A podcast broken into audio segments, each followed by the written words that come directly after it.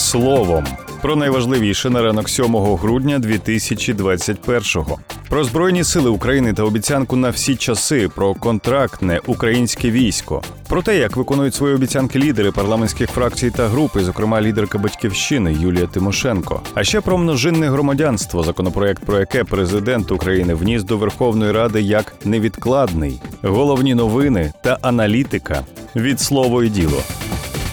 Президент Володимир Зеленський привітав усіх причетних із Днем Збройних сил України, які відзначають 6 грудня. Поздоровлення оприлюднено на сайті Офісу президента України. Зеленський від імені українського народу висловив подяку особовому складу та ветеранам збройних сил України за самовіддану службу, стійкість та героїзм, виявлені при захисті територіальної цілісності країни. Президент нагадав, що у день свого професійного свята військовослужбовці збройних сил України продовжують захищати суверенітет та свободу держави від російської агресії.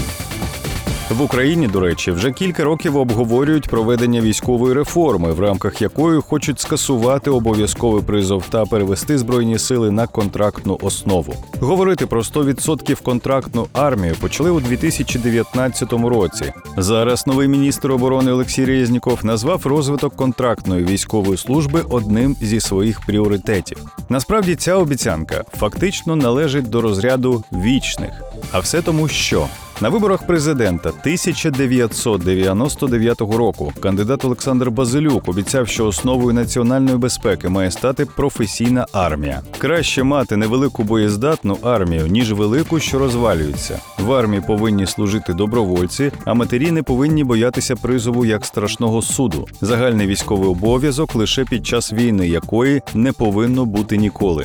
Поступовий перехід на контрактну систему військової служби обіцяли Юрій Кармазін та Євген Марчук. Серед політичних партій тоді подібна обіцянка була не дуже популярною, але у 2002 році Демократична партія України, партія Демократична спілка обіцяла скасувати обов'язкову військову службу та перевести Збройні сили України на професійну основу. Все це не пізніше 2006 року. Партія Нова сила у програмі писала, що Україна повинна мати невелику, добре оснащену професійну армію, але при цьому забезпечити підготовку цивільних резервістів та мати законсервований резерв техніки. Конкретний план був свого часу Віктора Ющенка скоротити проходження строкової служби до року, а починаючи з 2010 року скасувати призов та забезпечити комплектування професійної армії за контрактом. Із політичних партій у 2006 році перевести збройні сили на контракт обіцяли Європейська столиця, блок Лазаренка та наша Україна. Формувати армію на контрактній основі у 2010 році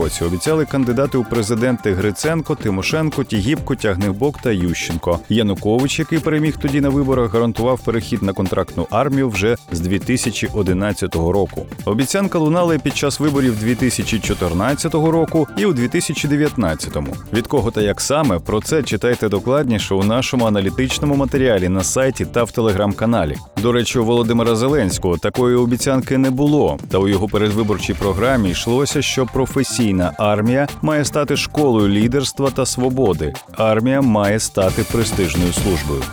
Слово і діло продовжує досліджувати, як виконують обіцянки голови парламентських фракцій та груп. Раніше ми вже писали про обіцянки Давида Арахамі і Юрія Бойка з Вадимом Рабіновичем. На черзі лідерка батьківщини Юлія Тимошенко. У поточному скликанні вона дала 133 обіцянки, виконала 15, провалила 32. У процесі реалізації перебувають 86. Юлія Тимошенко поки що виконала лише одну програмну обіцянку зберегти газотранспортну систему у державній власності. У 2019 році Тимошенко та її фракція проголосували за законопроект про внесення змін до деяких законів України у зв'язку із виокремленням діяльності з транспортування природного газу. Проєкт передбачав, що оператор ГТС та оператор підземних сховищ природного газу залишаються у держвласності.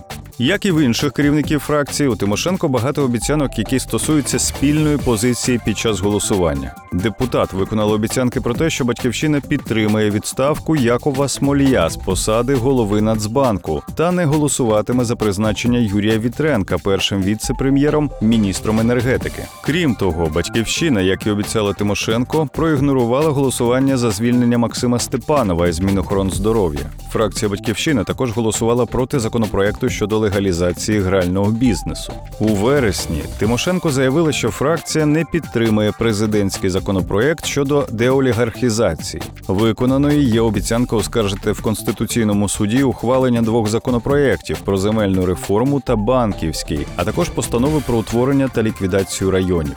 30 листопада, після ухвалення так званого ресурсного законопроєкту, Тимошенко пообіцяла, що фракція вноситиме постанови про скасування результатів голосування за нього. Загалом фракція зареєструвала таких постанов три.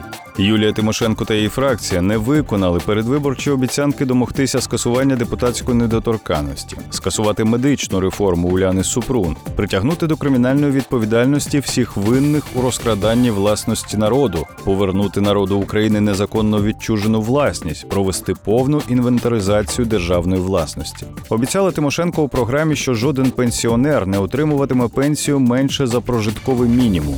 Цю норму було закладено в держбюджеті на 2000 2020 рік, за який батьківщина не голосувала. Також провалено програмну обіцянку підвищити мінімальну пенсію до 3094 гривень одразу після виборів.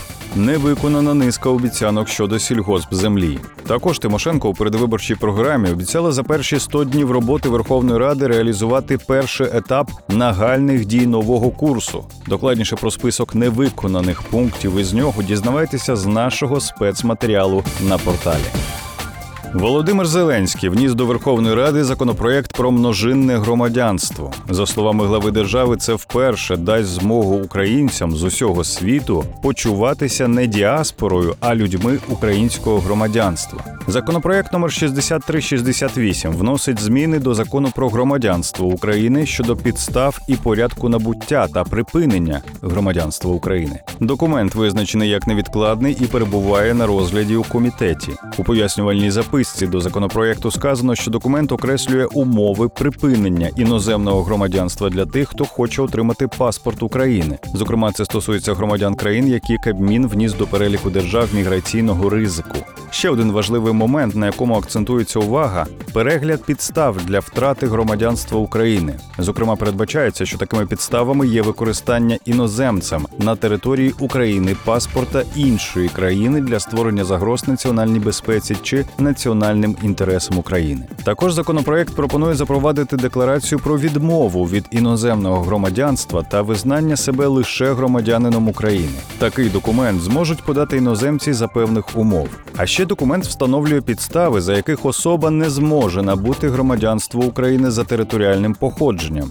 Після анонсу законопроекту про множинне громадянство Зеленський вніс до Верховної Ради одразу п'ять законопроєктів щодо громадянства. Усі вони були подані 2 грудня. Що це за законопроєкти, що вони мають регулювати, та чи не суперечить сама ідея множинного громадянства в Конституції? Про це дізнавайтеся з нашого тематичного матеріалу з коментарями юриста на сайті.